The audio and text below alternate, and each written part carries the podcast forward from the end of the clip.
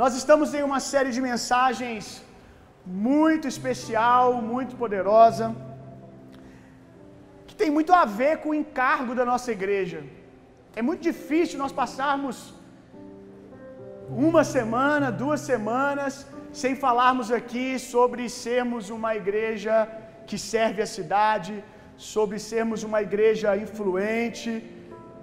É difícil você conseguir vir aqui em dois cultos e alguém não usar essa palavra, alguém não tocar nesse tema, porque isso está no nosso DNA como igreja. Essa igreja nasceu para esse tempo, irmãos. Temos dito isso desde o nosso primeiro culto.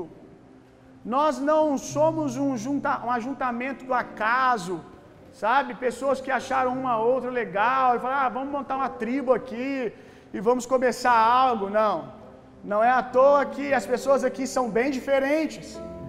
Aqui as pessoas são diferentes. Ah, nós não somos um movimento tribal. Eu até acredito que na movimentação missionária de Deus, ele levanta movimentos tribais para responder uma tribo da sociedade, um povo específico, mas nós não somos isso. Nós somos uma igreja com toda a sua pluralidade, com toda a sua diversidade, com braços, pernas, mãos no mesmo lugar, com pessoas diferentes no mesmo lugar. E eu amo quando eu olho aqui de cima e vejo que as pessoas aqui são diferentes. Porque isso significa que o que nos une aqui é o poder de Deus. O que está nos unindo aqui é o Espírito Santo. O que está nos unindo nesse lugar é porque nós fomos levantados para esse tempo. Nós fomos levantados por Deus para esse tempo. Nós fomos profetizados, oraram por nós, proclamaram a palavra de Deus provocando esse tempo, e aqui estamos nós, meu irmão. Amém?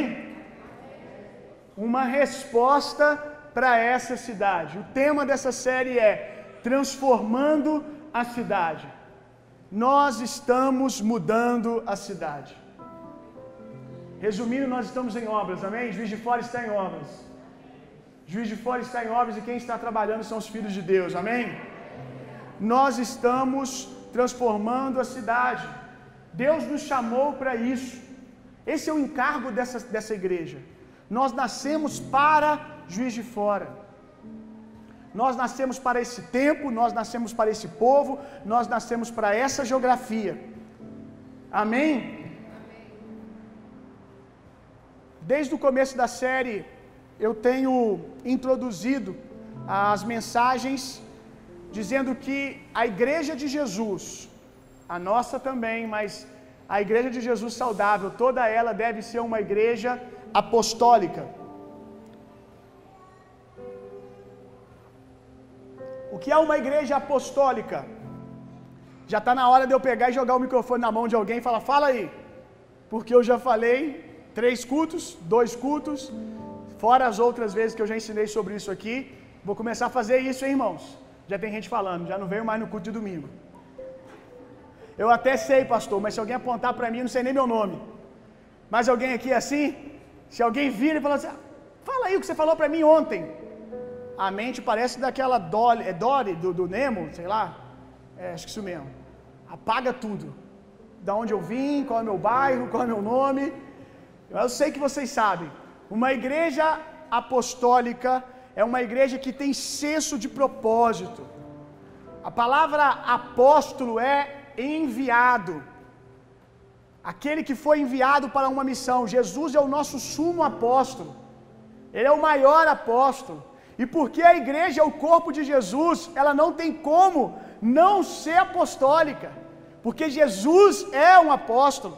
Jesus foi alguém enviado por Deus. Jesus foi enviado por Deus para cumprir uma missão. Jesus não veio para a terra para passar colônia de férias. Jesus veio para desfazer as obras do diabo, para apregoar, para proclamar o reino de Deus. Jesus veio para a terra não para montar um clube, Jesus veio para levantar um exército que transforma o mundo. Amém? Jesus foi enviado para levantar a igreja, meu irmão. Cada profeta na história teve uma missão central. Cada profeta, sacerdote, teve uma missão central. A missão central de Samuel foi levantar Davi. A missão de Elias foi derrubar ah, o governo de Jezabel e Acabe. Cada um desses homens teve uma missão central, um propósito. E qual é a missão central de Jesus? Jesus veio levantar a igreja. Jesus veio devolver aos homens o lugar de acesso a Deus. Jesus veio religar o homem com Deus. Jesus veio nos devolver a autoridade que havia sido perdida. Jesus veio nos devolver o território que havia sido perdido. E Jesus chamou esse povo de igreja. Então Jesus veio para levantar você, para ativar você, para devolver você para o propósito. Então você não pode ser igreja sem estar debaixo dessa unção apostólica. Uma igreja que transforma a cidade é uma igreja que tem senso de propósito, irmãos. É muito divertido estarmos em comunhão nos nossos acampamentos. É muito bom, é muito feliz estarmos em comunhão nos pós-cultos. Vemos amigos aqui, isso tudo é muito legal, é lícito, é bênção, é presente de Deus. Mas você precisa entender que a nossa missão central, a nossa missão aqui na terra, é proclamar o reino, é continuar o que Jesus começou, proclamar em palavras, proclamar em vida. O nosso papel aqui é cumprir a missão que Jesus começou, é continuar aquilo que Jesus começou, é deixar Jesus ser Jesus através de nós. Amém? Então, somente uma igreja que tem senso de propósito pode transformar a cidade. Porque sem senso de propósito você se distrai. E hoje nós vamos na parte da série de hoje, o episódio de hoje, cada dia eu boto um subtítulo. E o título hoje, o subtítulo hoje é Temperando a Cidade. Quem gosta de comer? Essa mensagem é para você. Você vai ficar mais atento. Falou de comida, tem gente que fala: Meu Deus, hoje juntou as duas coisas que eu gosto: Bíblia e comida. Aleluia, estou em casa. Abra sua Bíblia comigo lá em Mateus, no capítulo 5. Nós vamos ler o verso 13 ao 16. Uma declaração de Jesus muito explorada. Com certeza você já ouviu dezenas de pregações, músicas, com a expressão sal e luz. Com certeza você já ouviu pregações com esse tema. É, possivelmente você já teve camisas. Eu sou o sal da terra. Eu sou a luz do mundo. Uma caneca, alguma coisa. Porque é uma expressão de Jesus que ficou muito famosa. E que para mim carrega toda a verdade do que é ser igreja. Às vezes eu tenho medo da gente ficar dizendo uma coisa muitas vezes, e talvez por ter começado a dizer sem entender, isso só vai reverberando essa falta de entendimento e vai enfraquecendo a declaração e tornando ela uma frase de Facebook, sabe? Um jargão evangélico. Porque tudo que é igreja, todo o propósito da igreja está aqui, meu irmão. Ser sal e ser luz. Tudo se resume nisso aqui. É muito poderoso. Nós poderíamos fazer uma série só sobre esse exemplo que Jesus dá, essa tipificação dizendo que a igreja é sal. Poderíamos ficar aqui uma semana de conferência só falando sobre isso. Tamanhas são as verdades que estão aqui dentro. Antes de nós lermos, eu me lembrei aqui agora. Nas eleições, irmãos, nós vamos fazer uma ação prática. Quem já sabe o que é, levanta a mão. Sinal que você tem vindo nos cultos, amém? Na série. Nós vamos fazer uma, uma ação prática durante as eleições, nós vamos, quando estiver terminando o dia de votação, ali por volta de umas 4 horas da tarde, um pouco antes de terminar, nós vamos enviar irmãos da nossa igreja, pode ser você se você quiser, é uma missão que você não precisa de anos lendo Bíblia para poder fazer, precisa só de amor e vontade de servir. Disposição. Nós vamos enviar irmãos da nossa igreja para as zonas eleitorais da cidade, colégios, hospitais, é, não sei se tem voto ali perto de policlínica, UPA, não sei se é só, acho que é só escola, né? É só escola? Sei. Salões, essas coisas aí que tem aí uh, do governo, onde rola as votações. Nós vamos enviar irmãos para cada ponto desse, o maior número que nós pudermos. O irmão pode ir para perto do seu bairro, pode ir para onde ele vota mesmo, pode ir para a zona eleitoral de um amigo, pode combinar com um amigo e ir para outro lugar. E o que, que nós vamos fazer? Nós vamos limpar o lixo que a política traz. Quatro horas da tarde, nós vamos ter em várias zonas da cidade três, quatro irmãos. Em alguns casos vai só a família, pega os filhos, ainda vai dar exemplo para os filhos ainda. E nós vamos pegar sacos, nós vamos pegar vassoura e nós vamos limpar durante 40 minutos, durante uma hora. Eu sei que talvez não seja possível quatro pessoas limparem a rua inteira, mas nós vamos fazer uma oferta ali, nós vamos semear, vamos fazer algo e a gente vai juntar todo o lixo. Essa vai ser a nossa contribuição. Nós estamos pregando. Nós vamos pegar aqueles lixos de papéis de santinhos, vamos colocar no lixo, você vai levar para sua casa, vai jogar isso fora. Nós vamos servir os garis da nossa cidade que terão um pouquinho menos de trabalho na segunda-feira pós-eleição. Amém? E nós estamos dizendo algo. Nós estamos amando porque o amor serve, o amor se movimenta, mas nós também estamos dizendo algo. Nós estamos dizendo que a nossa esperança não está na política, que a esperança é igreja, Cristo em vós, a esperança da glória. Então eu queria convocar todos aqueles que têm interesse de participar para uma breve reunião, se todos chegarem no horário, 20 minutos apenas, com pequenas orientações, e nós vamos entregar um crachá para você. Nós vamos entregar um crachá, né, com um nome ali, voluntário, para identificar o que você está fazendo e vamos dar algumas orientações, ver qual região você quer ir e separar. Sexta-feira que vem, Eric, tem alguma programação na igreja sexta-feira? Sexta-feira, às nove horas da noite. Precisa ser um pouco tarde para aqueles que estudam, né? E mesmo assim estudam até às dez, mas aí dá para vocês tentarem enforcar uma última aula, conversar com o professor para estar aqui sexta-feira às 21 horas. Adolescente, criança, jovem, idoso, quem quiser vir, ok? Não precisa ser voluntário é, do corpo de ministério da igreja, obreiro na igreja, vontade de ir. Ah, não sou membro da igreja, mas eu quero participar. Pastor, eu estou vindo aqui, mas acho que eu sou ateu ainda. Pode ir também. Tá bom? Pode quem quiser. Pode quem quiser. Para a gente poder servir. Então, sexta-feira a gente vai falar nas redes sociais aí. Reunião às 9 horas. Sem mais delongas, vamos dar esse mergulho aqui. Mateus 5, verso 13 ao 16.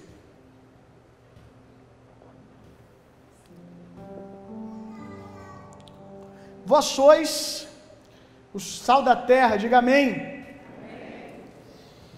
E se o sal for insípido, com que se há de salgar? Para nada mais presta senão para se lançar fora e ser pisado pelos homens.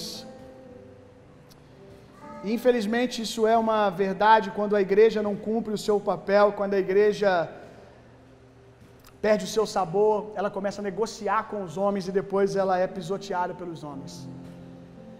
Vós sois a luz do mundo, amém? Não se pode esconder uma cidade edificada sobre o monte, nem se acende a candeia e se coloca debaixo do alqueire, mas no velador, e dá, e dá luz a todos que estão na casa. Assim resplandeça a vossa luz diante dos homens, para que vejam as vossas boas obras e glorifiquem o vosso Pai que está nos céus. Glória a Deus. Então, igreja se resume em ser sal, em luz, em ser luz, em ser sal.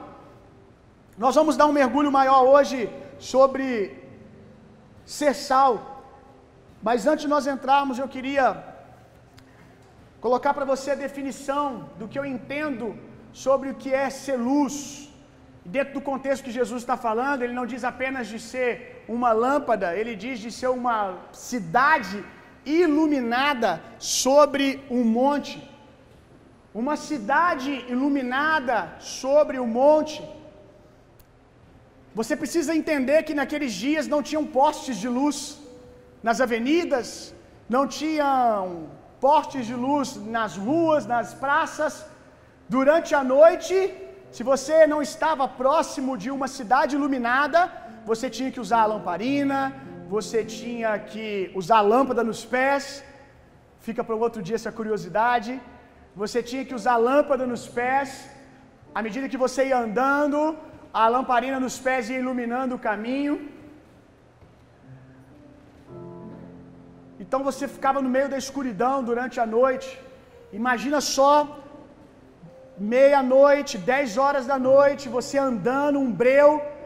Qual é o sentimento que vem no teu coração quando você de repente olha para o cume de um monte distante e vê luzes brilhando? A escuridão é um lugar de insegurança, porque você não consegue ver um palmo na sua frente. O seu inimigo, ele pode estar a 10 metros de você, a 100 metros de você, te mirando uma flecha e você não está vendo isso porque você está na escuridão. Então, se você está andando no meio da noite, você está com medo, inseguro, talvez com fome, e de repente você olha uma cidade brilhando.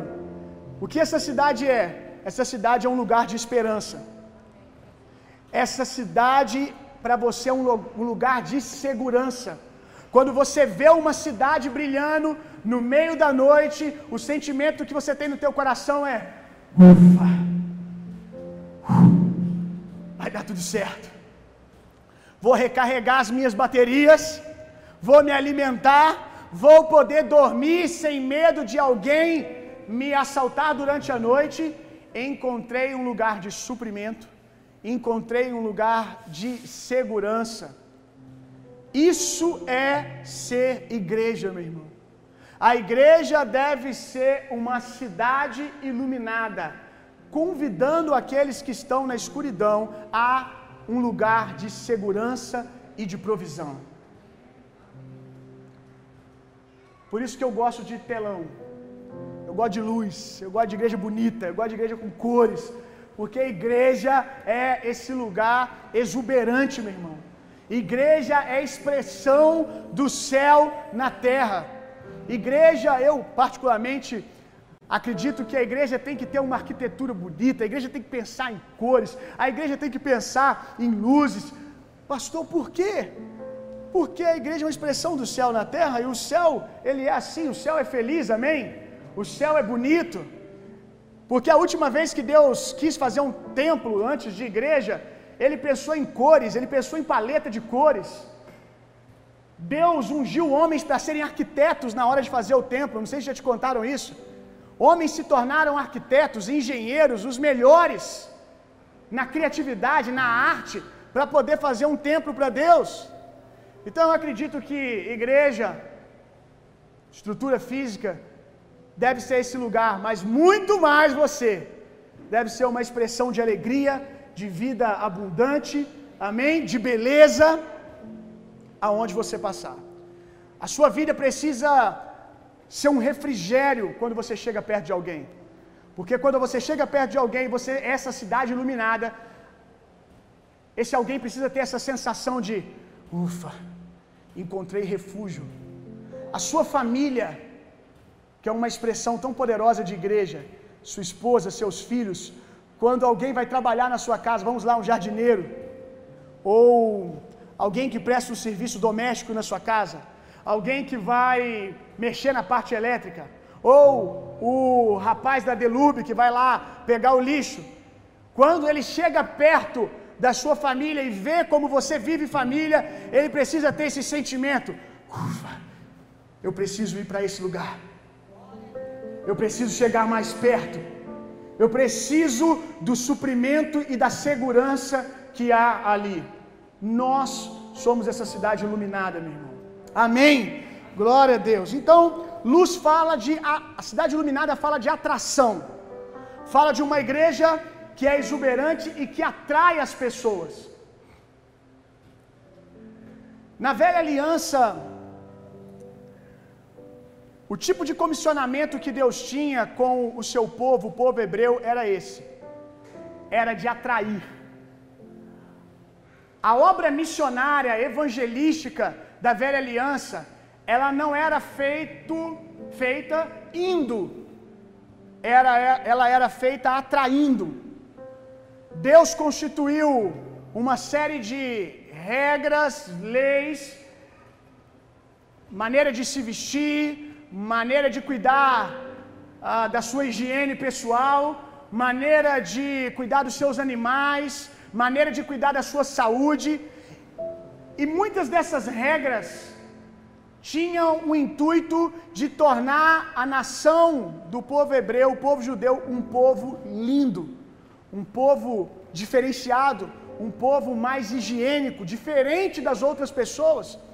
Não é à toa que durante a peste negra, depois você dá uma estudada nisso, durante a peste negra há relatos na história de que o povo judeu, o povo judeu começou a ser caçado, o povo judeu começou a ser mal falado pelas pessoas, porque se levantou a ideia de que o povo judeu era um tipo de bruxos, porque as pessoas ficavam contaminadas pela peste negra, mas os judeus eles não se contaminavam. A maioria dos judeus não pegava a peste negra. Então, se falava da ideia deles serem tipo de bruxos, ou então que o problema era eles, que eles que haviam começado isso, e eles tinham anticorpos, eles tinham preparado isso para eliminar o resto do povo. Mas o motivo pelo qual eles não eram contaminados era pelo simples fatos, desculpa, pelo simples fato de que por causa das orientações de Deus, eles eram mais limpos. Eles tinham uma cultura de higiene superior. Então a ideia de Deus na, na velha aliança era evangelizar o mundo através da atração. Era o povo judeu ser tão belo, ter um estilo de vida, uma cultura tão elevada, que as outras nações olhariam e falariam assim: Eu quero Deus de Israel. O Deus de Israel é muito poderoso. Eu quero ser judeu. Eu quero me converter ao judaísmo. Eu quero ser povo com esse povo. Era a atração. Era ser uma cidade que convidava as pessoas. E o que, que os judeus fizeram? Se ensoberbeceram. Ao invés de atrair e acolher as pessoas, o que, que eles faziam? O que a religião faz. Isso é só para nós. Nós somos a Coca-Cola do deserto. Nós somos superiores. Isso é só para a gente. E expeliam as nações ao invés de atrair e receber. Agora, na nova aliança, há quem diga que a igreja deve só ir, que agora é apenas e o id, né? Apenas ir aos confins da terra.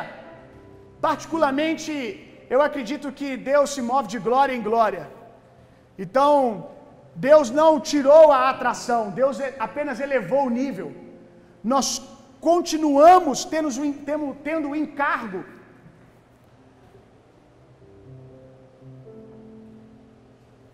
de atrair, de gerar curiosidade nas pessoas, por causa da beleza da glória de Deus. Nós continuamos tendo esse encargo de atração, porém agora nós não apenas atraímos, nós vamos também, porque toda autoridade foi nos dada, amém?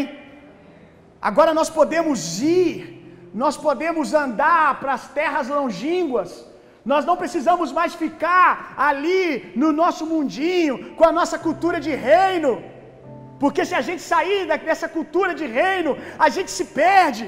Se a gente for lá fora, se a gente andar em outras nações, a gente se perde. O judeu, Ele não podia dar um passo para fora daquele ambiente cercado, porque ele se perdia, se contaminava. Mas agora nós temos toda a autoridade para ir, nós temos toda a autoridade para expandir o reino à medida que nós andamos. O Éden era um lugar na criação de Deus. Deus criou os céus e a terra e colocou na terra o Éden. O Éden não era a terra inteira. O Éden era um lugar na terra. E Deus disse para o homem: multipliquem-se. Cada espécie deveria multiplicar conforme a sua natureza. Deus olhava para a vaquinha e dizia: Vaquinha, multiplique-se conforme a sua espécie.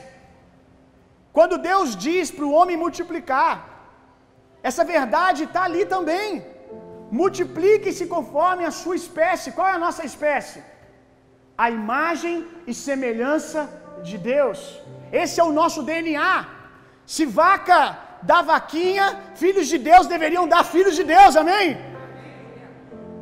E a missão do homem ali no Éden era se multiplicar, porque imagina só que o Éden tivesse essa metragem dessa caixa até aqui, obviamente não, é só um exemplo, que ele tivesse essa metragem.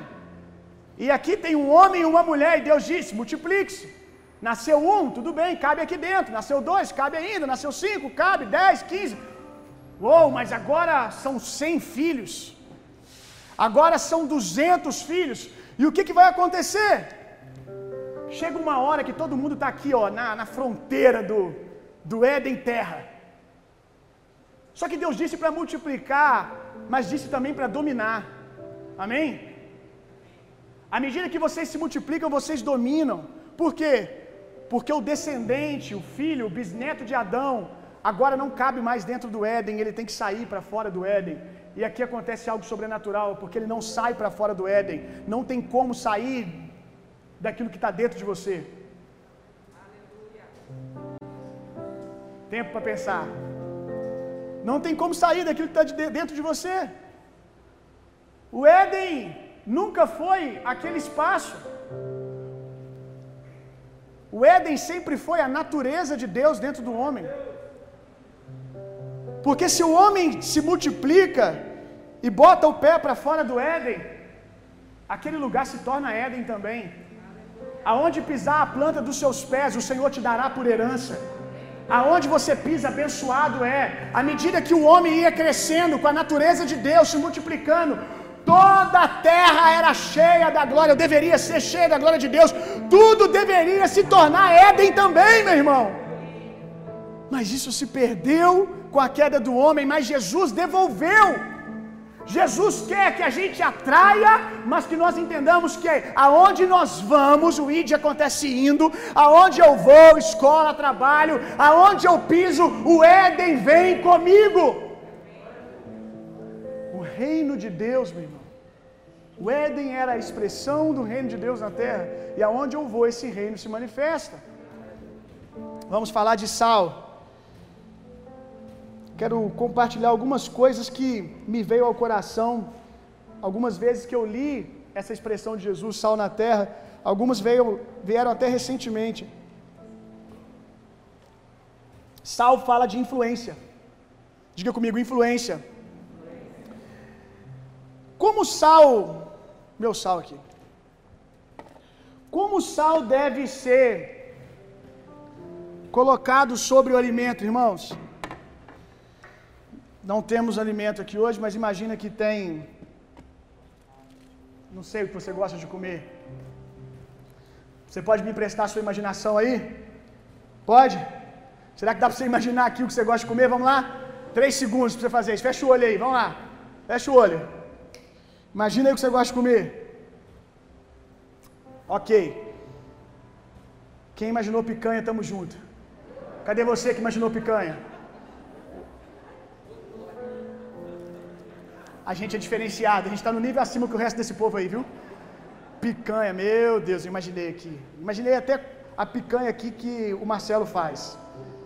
Eu, gente, Vocês não fazem ideia. Com certeza aquela vaca ali vem de outro lugar. Como que o sal deve ser colocado sobre o alimento? Alguém pensou salada?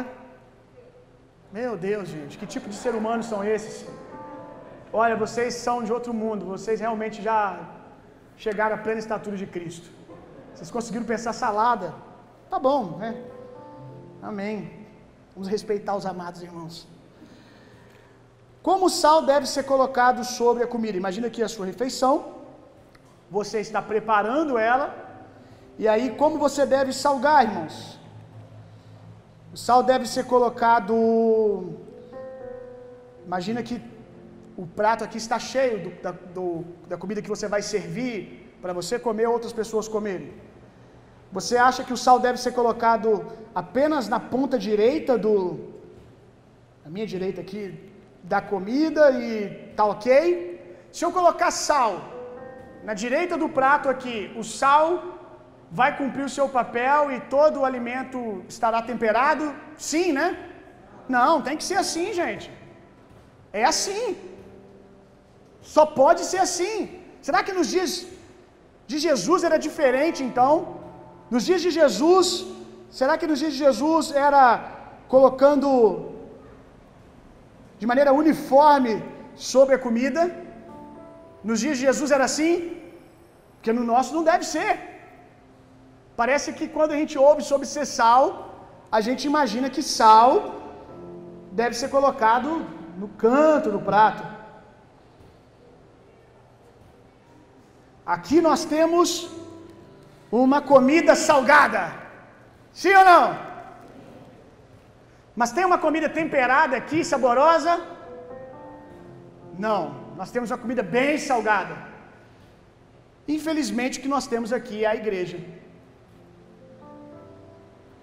Infelizmente, o que nós temos aqui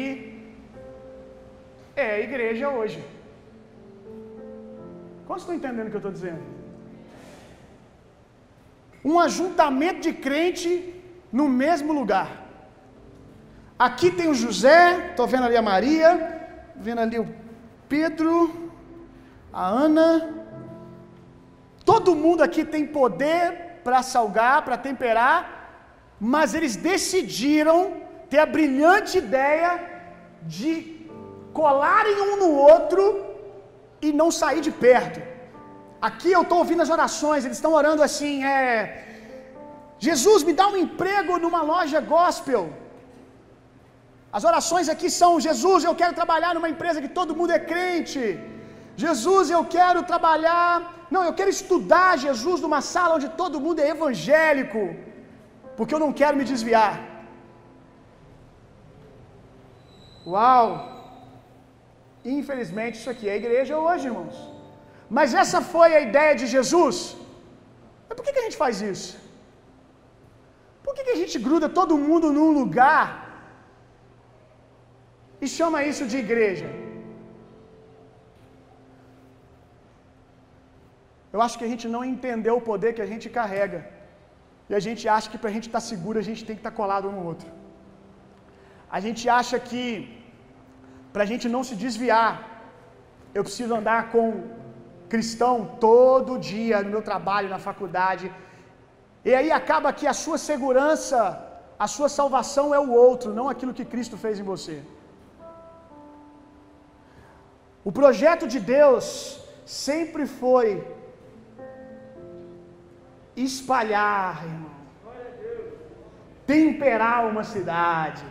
Pegar o Pedro e botar ele aqui na empresa de engenharia, aí pega o João e coloca aquele no hospital trabalhando, coloca ele aqui na deixa eu ver, na faculdade Universo, aqui tem um outro que mora no bairro tal, mas todos eles, ainda que separados, continuam sendo sal, ainda que distante do saleiro ali, daquele, daquela montoeira, quando está durante a semana, eles continuam salgando, e aí o negócio começa a ficar saboroso, meu irmão. A gente quer que o mundo engula isso aqui. Ainda fala, ainda fala no final, delícia, amo igreja. Igreja é uma bênção, meu irmão. Mas quando igreja começa a virar clube social, é um nojo. Quando igreja começa a virar clube social, ela se torna religião. E aí, quando você enfia esse tanto de sal na boca aqui, você quer botar para fora na hora. Você não aguenta, meu irmão. E a gente quer socar isso aqui goela abaixo da sociedade, dizendo: igreja é o que a gente faz lá no domingo, mas ninguém vê isso durante a semana. Ninguém sente o sabor disso durante a semana. Isso se chama religião, meu irmão. E a gente deixa de se espalhar porque a gente não entendeu que a obra de Jesus não foi levantar um sacerdote chamado Bill ou um outro pastor que você gosta, que tem falado na sua vida. A obra de Jesus foi levantar um povo que eles são uma nação de sacerdotes. Sacerdotes religam, sacerdotes conectam o homem com Deus, apontam para Deus. Nós somos uma nação de sacerdotes, meu irmão. Todos vocês precisam expressar esse sabor na sociedade. Sal sem sabor.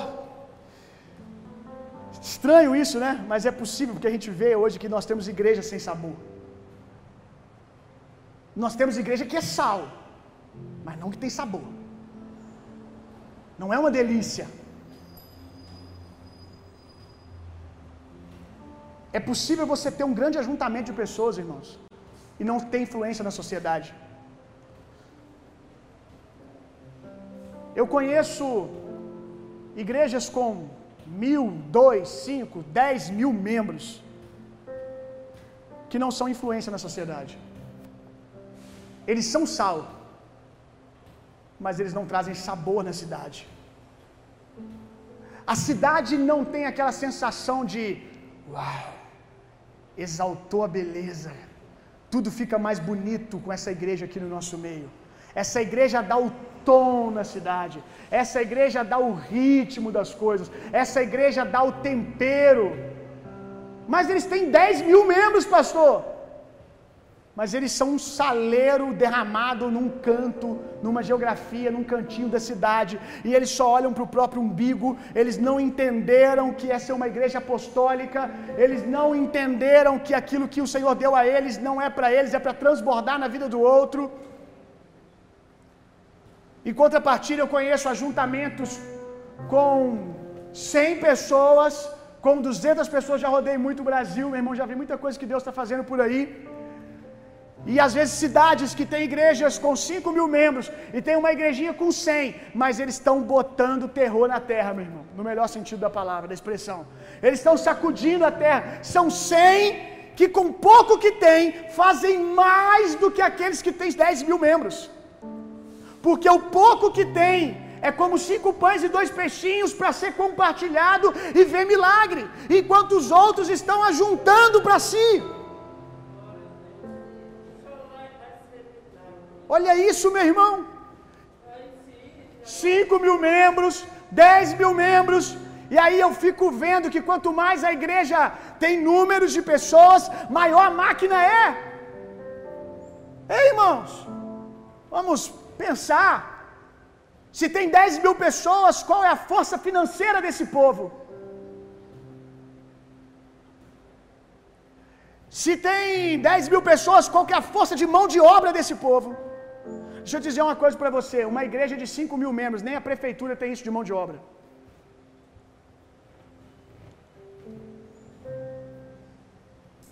Olha o tanto de recurso, meu irmão. Olha o tanto de arte, talentos ali dentro. Gente que pode fazer na economia, gente que pode fazer na medicina, gente que pode fazer no entretenimento, tudo ali no mesmo lugar. Mas tá todo mundo querendo começar um ministério de, de artes, de dança. Eu não estou dizendo que não tem essas coisas dentro da igreja. Eu estou dizendo que aqui deveria ser só amostra grátis. Ministério, eu quero ter um ministério, todo mundo dentro da igreja, todo mundo quer ficar enfurnado, um grudado dentro do outro. Por mais que você não queira admitir, tem medo envolvido nisso, meu irmão. Todo mundo quer ficar grudado um dentro do outro, porque não entendeu o que carrega, que foi tão justificado quanto o pastor que está lá em cima que a mesma autoridade está sobre você, está aí. E a gente se ajunta ao invés de a gente se espalhar. E aí, vez ou outra, num domingo, numa terça-feira, a gente se junta, amém? A gente recebe direções. A igreja deveria ser, a igreja templo agora, tá? Deveria ser um quartel aonde as pessoas vêm para receber orientações para as próximas missões, onde a gente vem para celebrar as últimas vitórias, amém? O domingo deveria ser o dia que a gente vem para celebrar os lugares, aquilo que nós conquistamos, as pessoas que foram transformadas, o que a gente tem vindo, visto, vivido de expressão do céu na terra. Deveria ser um lugar que a gente vem para contar testemunho, para falar do que Jesus está fazendo, para que o outro veja Jesus lá no outro bairro, para que o outro veja, veja Jesus lá na outra escola que ele não está. Deveria ser isso e vai ser em nome de Jesus, já é. Amém. Já somos isso. Já somos isso, meu irmão. Eu não esqueço quando quando a gente estava construindo a casa da Núbia, quando a gente começou a construir a casa da irmã Núbia, nós estávamos, tinha acabado de entrar no nosso primeiro templo. A gente tinha o dinheiro à conta do aluguel. A igreja não tinha nem ventilador. Estrutura muito simples. E aí vem a necessidade da casa da Núbia caindo. E o Senhor falando no meu coração, vai. E aí nós começamos a nos mover, sem um real no bolso, vendendo água no sinal. E uma igreja com cadeiras de plástico, sem ventilador, sem estrutura, um som horrível, né, Caio? Vamos dar um glória a Deus por esse som, amém, Jesus? Aleluia, glória a Deus, tá, tá, tá crescendo, tá melhorando. Era horrível, tudo coisa emprestada que a gente tinha. E a gente começou a construir uma casa. E aí, com o passar do tempo, eu não me esqueço quando eu ouvi irmãos de outras comunidades e até mesmo um pastor chegou para mim e falou assim: Bill, você está apertando a gente. Por quê? Porque tem membro da minha igreja virando para mim e falando: Cara, aquele povinho lá, pequenininho lá, está fazendo isso e a gente? Já estamos velho de guerra aqui. 15 anos de igreja. E a gente não fez algo assim? Vamos lá, pastor. Vamos embora. E esse pastor, um homem com coração muito quebrantado e recebeu isso como uma ativação para fluir também, para ir também. Mas certamente que houveram lugares que líderes ficaram com raiva, porque é uma denúncia, meu irmão. Isso é uma denúncia. Quando a igreja começa a salgar, ela também vai denunciar, ela exalta o sabor daquilo que é bom, mas também exalta, denuncia aquilo que é ruim. É como a mulher do vaso de eu sempre digo que essa palavra tem muito a ver com o DNA da nossa igreja, que chega e quebra o vaso e os outros discípulos ficam, uau, e agora, meu irmão? A gente está andando com Jesus já tem um tempão e a gente nunca fez algo assim. Chega essa mulher e quebra esse vaso inteiro. Eles ficaram incomodados, porque denunciou a apatia deles. E nós precisamos denunciar, provocar para atrair, para que a igreja da cidade, os, as outras comunidades dessa cidade se levantem, meu irmão. Se nós temos aqui 10 mil membros, o que está sendo feito com esse recurso? Se a gente ainda não fez algo parecido, se a gente não fez coisas maiores, então você precisa ser uma igreja que pensa para a cidade, meu irmão. Uma igreja que. O que, que Juiz de Fora está perguntando? A gente é a resposta. O que, que Juiz de Fora está perguntando? Deus respondeu através da gente. O que, você vê em Juiz de Fora que tem que mudar?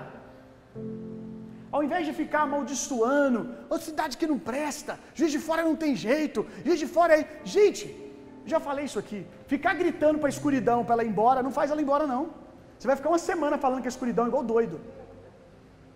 Eu te amaldiçoo, escuridão. Você não presta, escuridão. Você é isso, você é aquilo. Não, irmão, para a escuridão ir embora, você acende a luz.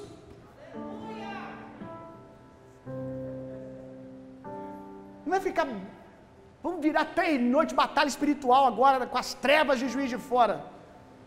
Faz o seguinte, irmão, acende a luz. Você vai ver que você não consegue perceber, não consegue calcular qual foi o momento que as trevas foram embora, de tão rápido que é. Amém? Então nós precisamos ser uma igreja que tempera, que continuemos crescendo, crescimento é bom, eu não estou aqui pregando contra crescimento. Coisas saudáveis crescem no tempo determinado, elas vão crescendo, tudo bem. Mas que cresçamos em maturidade sempre com o mesmo DNA. Amém? É a religião que castra e retira o sabor da igreja.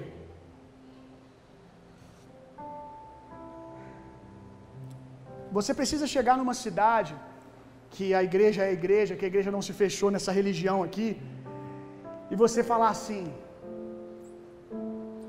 Mas essa cidade ela é diferenciada.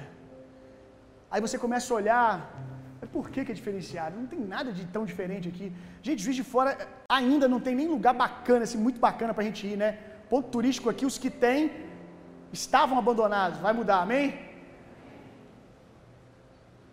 Por que, que tem aqui dezenas de pessoas? Aqui eu estou vendo um casal, ali tem outro que veio com a sua família, ali tem o Eric, aqui tem mais um. Deixa eu ir olhando. Pessoas que vieram de outra cidade. E quando você pergunta a elas por que, que vocês vieram para Juiz de Fora, eu orei a Deus para que Deus me deixasse fazer parte daquilo que Jesus está fazendo por meio da igreja. Eu vim para Juiz de Fora porque eu senti que eu preciso, eu faço parte daquilo que Deus está fazendo. Então você começa a ver uma cidade que a beleza dela está sendo exaltada por causa da presença da igreja. Não vai demorar, irmãos. Não vai demorar.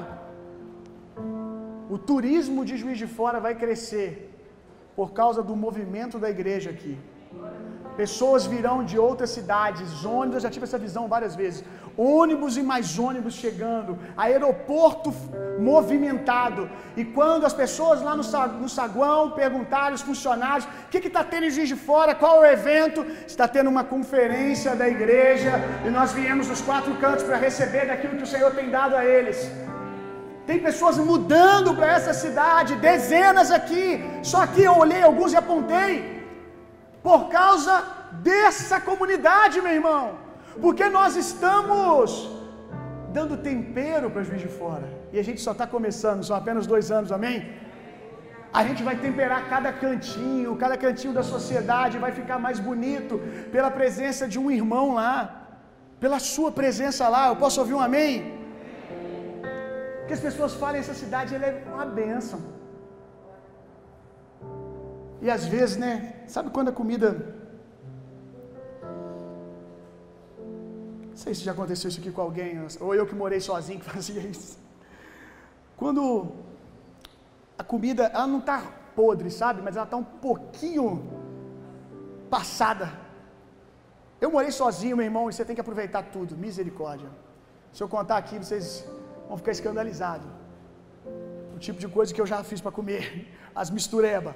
E às vezes você fala assim: ah, bota um pouquinho de sal. Bota mais um pouquinho de sal que dá uma temperada, melhora.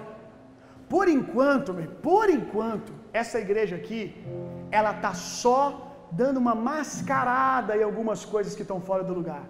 Mas enquanto a gente, com a beleza, com a luz, a gente dá uma mascarada em algumas coisas, a gente está trabalhando, transformando a cidade para que ela seja uniformemente transformada, temperada. Aí não vai ser sal para dar jeitinho. Pra, ah, não olha não, não olha as ruas cheias de buraco, não. Olha para a igreja aqui, ó. Não vai precisar mais disso não. As pessoas vão olhar para a igreja e vão dizer: Uau, essa igreja tem realmente transformado a cidade. Eu fui a Curitiba alguns dias atrás, irmão, e eu só andava na rua dizendo: Amém, juiz de fora, Amém, juiz de fora. Curitiba é um Brasil dentro do Brasil, e eu fiquei olhando tudo, a maneira que as, que, as pessoas são limpas. Não tem lixo para todo lado na rua, e não é porque eles têm lá um um número maior de gente limpando a rua contratada pelo governo. É cultura. Que eu tenho certeza que vem ali de influência do reino de Deus no meio daquele povo. E eu creio nisso para Juiz de Fora. Amém? Sempre que o diabo ele perde um pecador, ele trabalha para ganhar um religioso, irmão.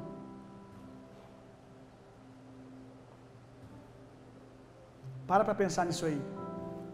Quando o diabo perde um pecador, ele trabalha para ganhar um religioso.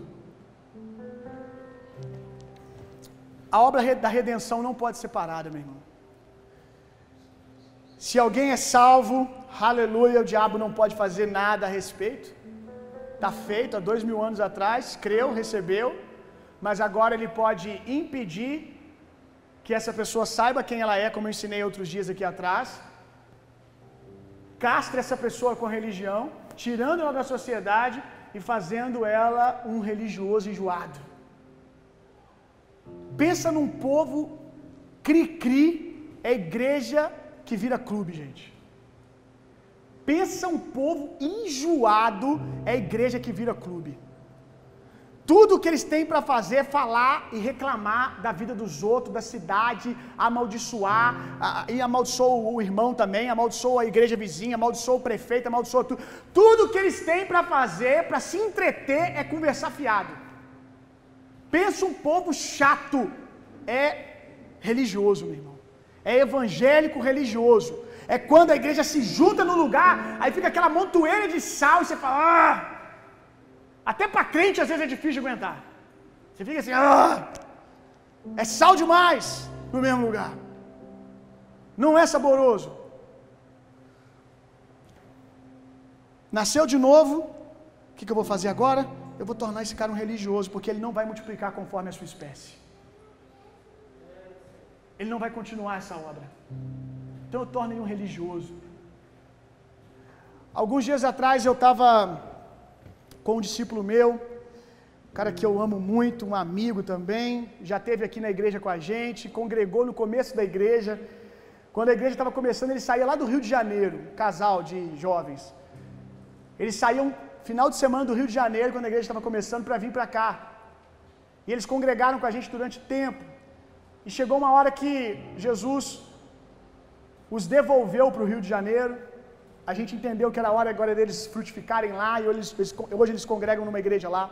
E eles estavam contando para mim de um amigo deles que é uma, é, era uma celebridade, um grande artista, obviamente não vou entrar aqui em nomes, um grande artista, uma celebridade, e se converteu. E pensa alguém que você olhava e falava assim: Eis aqui uma obra difícil, como se alguma coisa houvesse difícil para Jesus, mas às vezes a gente olha e fala: Aqui dá trabalho, hein? Pensa um cara enfurnado na lama do mundo. E aí ele se converteu, se rendeu a Jesus, e ele me contando o testemunho. Aí na hora que ele me contou, eu conheço a história do cara, eu, uau, nossa, glória a Deus, que bênção, que poderoso, ele se converteu. Nossa, ele aceitou Jesus, ele está congregando e tal. E aí eu fui ficando feliz e de repente ele falou: Então, Bill, glória a Deus, mas. Cara, poxa, ele está se tornando um religioso. Infelizmente caiu num determinado lugar e agora ele não quer estar perto das pessoas, ele não quer se misturar. O diabo perde um pecador e começa a trabalhar para ganhar um religioso. Vou dizer o que eu disse na série em algum momento.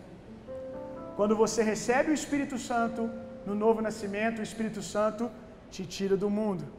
Quando você recebe o batismo do Espírito Santo, quando você tem consciência daquilo que você carrega, o Espírito Santo te reenvia para o mundo para transformar o mundo. Aleluia.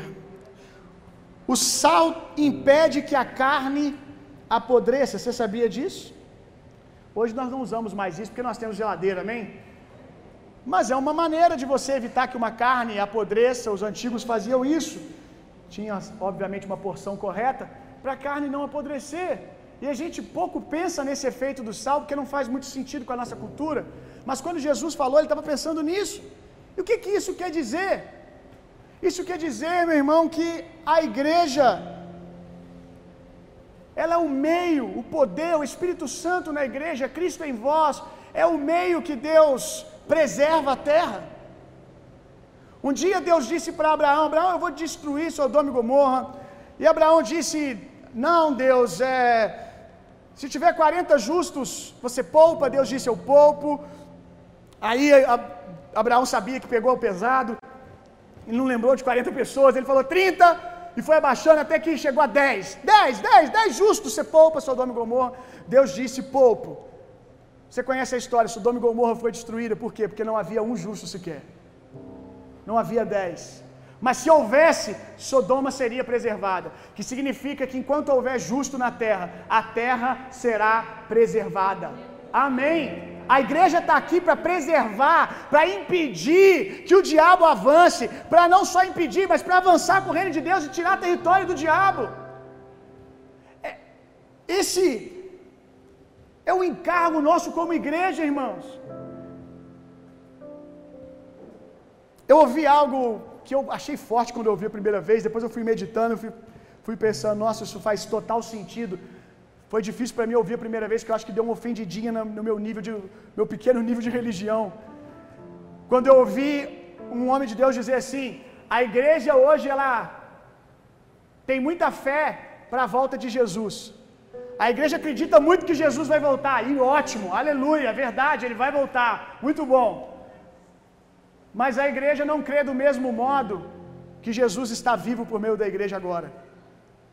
A gente acredita que Jesus vai voltar, a gente não tem dúvida disso, a gente fala disso, a gente ora sobre isso e deve pregar sobre isso, deve falar sobre isso, mas o problema é que a gente lança toda a responsabilidade e expectativa na volta de Jesus, sem entender que o Senhor das Minas, quando ele saiu, ele disse: multipliquem, trabalhem até que eu venha,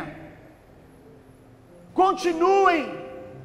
Nós precisamos crer na mesma medida que nós cremos que Jesus vai voltar, é um fato, não passa na nossa cabeça que o diabo pode impedir isso, não passa na nossa cabeça que isso pode vir a não acontecer, é um fato na nossa cabeça. Deveria ser o mesmo para o poder da igreja transformando o mundo. Deveria ser igualmente um fato para nós, deveria ser para nós igualmente uma realidade que o diabo não pode impedir, porque do mesmo jeito que Jesus disse que ele voltaria, ele também disse que o evangelho seria expandido até os confins da terra, e ali não está falando apenas de pregar, ali está falando de discipular nações, ali está falando de espalhar a cultura do reino. Deveria ser um fato igualmente para nós, irmãos.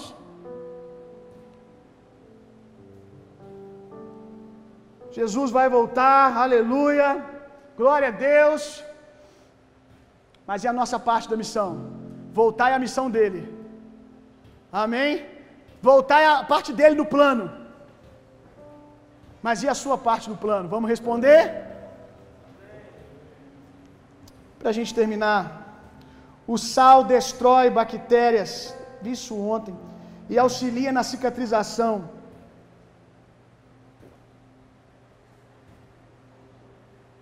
Destrói bactérias. A igreja tem autoridade, amém? Toda autoridade foi dada a nós, meu irmão, contra principados e potestades. E é engraçado que Jesus faz questão, a palavra faz questão de dizer que foi nos dada autoridade contra principados e potestades. Começa principados, potestades, hostes da maldade, mas ele deixa bem claro, ele vai lá em cima, ele começa no ponto mais alto do exército do diabo. Principados e potestades. Os demônios com mais autoridade no inferno, com na hierarquia mais alta, Jesus está dizendo: toda autoridade foi dada para vocês contra principados e potestades. Está na hora da gente parar de se interter com o demôniozinho, meu irmão. É forte isso que eu estou dizendo, mas eu quero que você pegue o teu coração. Está na hora de a gente parar de ficar se intertendo com o demôniozinho. Está na hora de a gente parar de ficar se intertendo com o nível mais baixo, com pomba gira. Ah, porque pomba gira uma saia, duas saias. Exu daquilo, Exu disso, sei lá, Exu cama, Exu, mesa, Exu, não sei o que lá. A igreja precisa sair desse nível e começar a entender que ela foi levantada para derrubar principados e potestades. Principados e potestades estão no governo, estão nas esferas mais altas. Principados e potestades, eles não estão preocupados em possuir pessoas e elas caírem no chão babando para a gente ficar ali, sai em nome de Jesus. Principados e potestades estão declarando e trabalhando, determinando tendências na sociedade, influenciando na moda, influenciando no pensamento dos adolescentes, no pensamento dos jovens. Eles estão lá no alto, meu irmão. Eles estão lá em cima. E esses principados e potestades, eles não são expulsos comigo, com você, gritando: sai em nome de Jesus, porque eles não, estão, eles não estão dentro de pessoas, eles estão em esferas políticas, de influência na sociedade. Esses principados e potestades, eles são derrubados quando nós chegamos lá e brilhamos a nossa luz. Quando nós tomamos os lugares altos e nós começamos a determinar a tendência das coisas, nós começamos a determinar através da cultura do reino de Deus como a, a multidão pensa, como o povo pensa. Principados e potestades, eles são dominados, eles são vencidos quando você chega lá. Só que a gente prefere ficar com os demôniozinhos aqui, o Exu não sei o que lá, os de baixo, porque dá menos trabalho. Dá menos trabalho, você fica aqui, nome de Jesus sai, aí você se sente o crente cheio de autoridade, aleluia, o demônio saiu. E o mundo continua perverso. Ah, eu sou um super crente, eu expulsei um demônio. Tá bom para mim, eu sou um homem de Deus. Entenda uma coisa, meu irmão. A gente prefere isso porque os lá de cima dá trabalho. Trabalho não porque eles são grandes e poderosos. Porque nós precisamos amadurecer, crescer para chegar nesses lugares. Nós precisamos trabalhar para chegar lá. Nós precisamos não ser apenas um crente de domingo, mas um médico cheio do Espírito Santo, um químico cheio do Espírito Santo, um cientista cheio do Espírito Santo, um político cheio do Espírito Santo, para poder tomarmos esses territórios.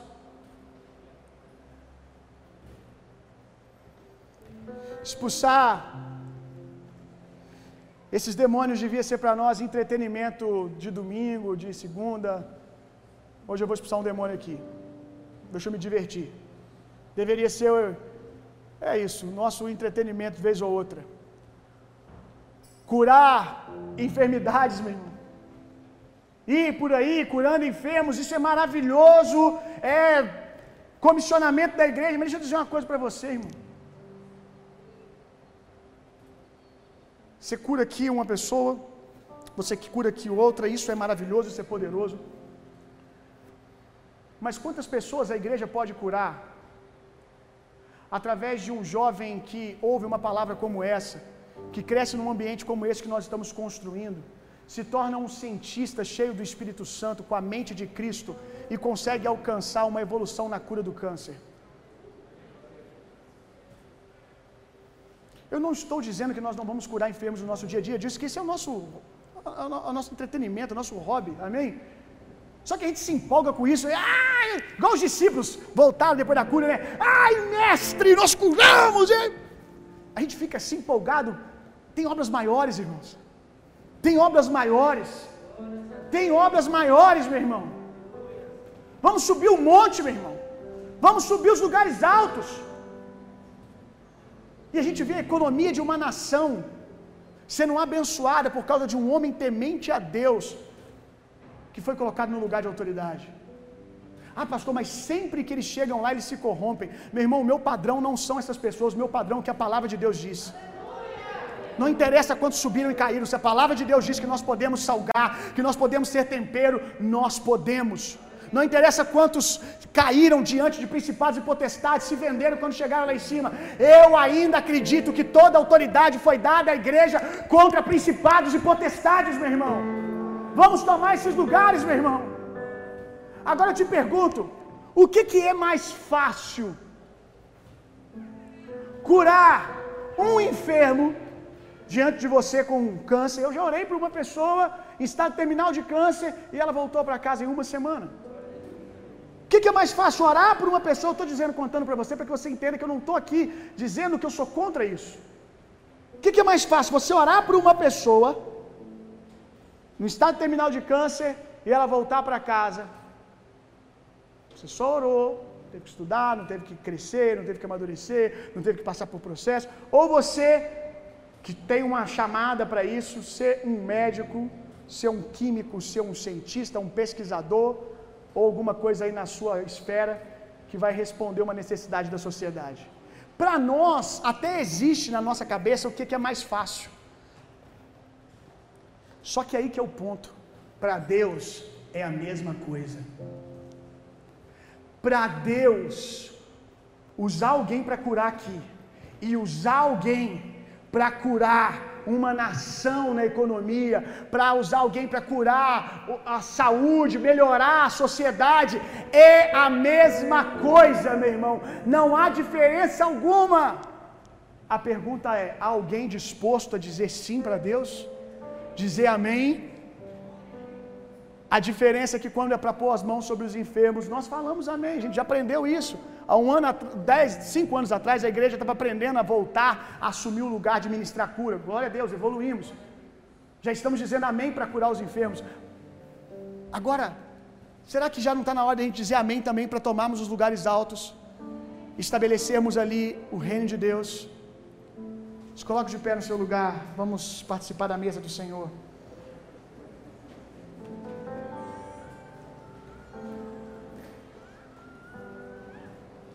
A Bíblia diz que aquele que pede sabedoria, Deus dá livremente, irmão. Se você pedir, se você tiver o desejo de orar por, por alguém, por um enfermo, você tem autoridade para isso. Mas a mesma Bíblia também diz que você pode pedir sabedoria, ele dá livremente, ele dá o quanto você estiver disposto a receber. Para onde Deus te chamou, nem todo mundo aqui vai influenciar 10 mil pessoas, 5 mil pessoas, mas alguém aqui pode ser o irmão que prega para o próximo Billy Graham e ele se converte. Alguém aqui pode ser o homem que vai frear, impedir, paralisar o avanço das trevas num bairro, simplesmente porque a casa dele brilha, amém? Porque a família dele é a luz de Deus naquele lugar. Amém, Jesus. Eu oro para que o Senhor nos dê espírito de sabedoria e revelação, Senhor. Que tudo isso que tem dito, sido dito nessa série se torne revelação para nós, Jesus. Caia no nosso coração de maneira poderosa e depois suba para a nossa mente, transformando a nossa mente, Jesus. Nos ajuda, Espírito Santo, a pensar como o Senhor pensa. Obrigado, Espírito Santo, porque o Senhor não desiste de nós, o Senhor tem insistido, o Senhor é paciente, o Senhor é longânimo. O Senhor tem nos levado numa jornada, num processo de maturidade, de crescimento. Obrigado, Jesus. Obrigado por isso. Obrigado por ter nos separado, por ter nos escolhido para ser uma resposta para esse tempo. Nós só queremos dizer amém, Jesus. Nós só queremos concordar com o Senhor. Nos livra de atrapalhar aquilo que o Senhor quer fazer. Se você procura um homem que possa dizer amém, não só com a boca, mas com a vida, com o coração, você pode encontrar nesse lugar, Jesus, homens e mulheres, Jesus. E assim como eu tantas vezes ao ouvir o convite do Senhor para algo, olhei para mim e vi tantas impossibilidades. Mas mesmo olhando para mim, vendo impossibilidades, eu disse: Amém, porque não tem nada a ver comigo. O poder dele se aperfeiçoa na fraqueza. O poder dele se aperfeiçoa onde me falta algo, o poder dele será por mim. Que o Senhor agora encontre homens e mulheres aqui que possam dizer amém. Apesar das suas impossibilidades, apesar de alguma coisa estar fora do lugar, talvez eles não estão no nível que eles gostariam, né, de ser um bom pai, um, uma mãe, talvez a família não está no lugar a qual eles almejam e também que o Senhor almeja para eles, mas uma coisa nós fazemos, nós prosseguimos para o alvo, porque aquele que começou a boa obra, ele é fiel e justo para terminar. Em nome de Jesus, Senhor, que o Senhor possa falar como o Senhor falou para Jeremias, que o Senhor possa falar como o Senhor falou para Moisés. Não fui eu que fiz a boca, não fui eu que te levantei. Não diga que você é menino, não diga que você não pode. Pai, em nome de Jesus, que o Senhor possa falar assim como o Senhor falou para Gideão. Eu sei que o Senhor está falando essa noite, que eles entendam que é o Senhor falando, como o Senhor disse para Gideão: Eu estou te separando, mas eu sou o menor da minha casa, eu não tenho tenho boas condições, eu não venho de uma boa escola, eu não tive bom preparo, mas o Senhor está te chamando.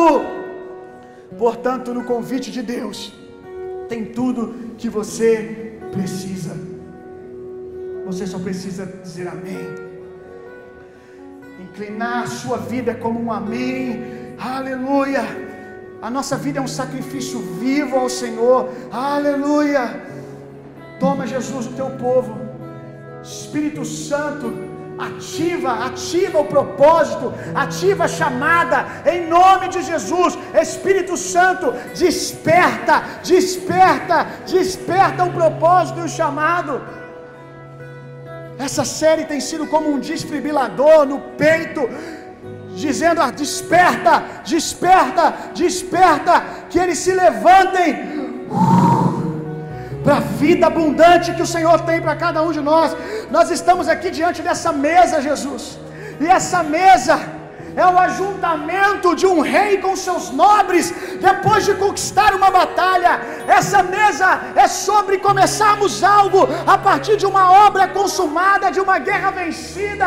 Aleluia! Essa mesa é uma proclamação para principados e potestades. Nem vem que nós sabemos que nós vencemos. Nós sabemos que nós vencemos com ele. Essa mesa é uma proclamação, é uma festa, é uma festa sobre enfermidade, é uma festa festa sobre a miséria, é uma festa sobre o caos, é uma festa sobre o pecado. Essa mesa é a mesa da vitória, Jesus. Aleluia! Nós trazemos a memória essa verdade, nós trazemos a memória uma igreja poderosa, uma igreja triunfante, uma igreja que salda, uma igreja que ilumina. Nós seremos uma cidade sobre o monte que as nações olham e glorificam o teu nome, e glorificam o teu nome. A nossa casa glorifica o teu nome, os nossos filhos glorificam o teu nome. Aleluia, aleluia, aleluia. Faça assim com as suas mãos, que o amor de Deus, que a graça de Jesus Cristo, que o consolo, poder e a personalidade do Espírito Santo sejam em vocês e através de vocês, hoje e sempre. Vão e tenham uma semana sendo profundamente, intensamente amados por Deus. Vão, transformem o mundo e reinem vida. Deus abençoe uma semana poderosa.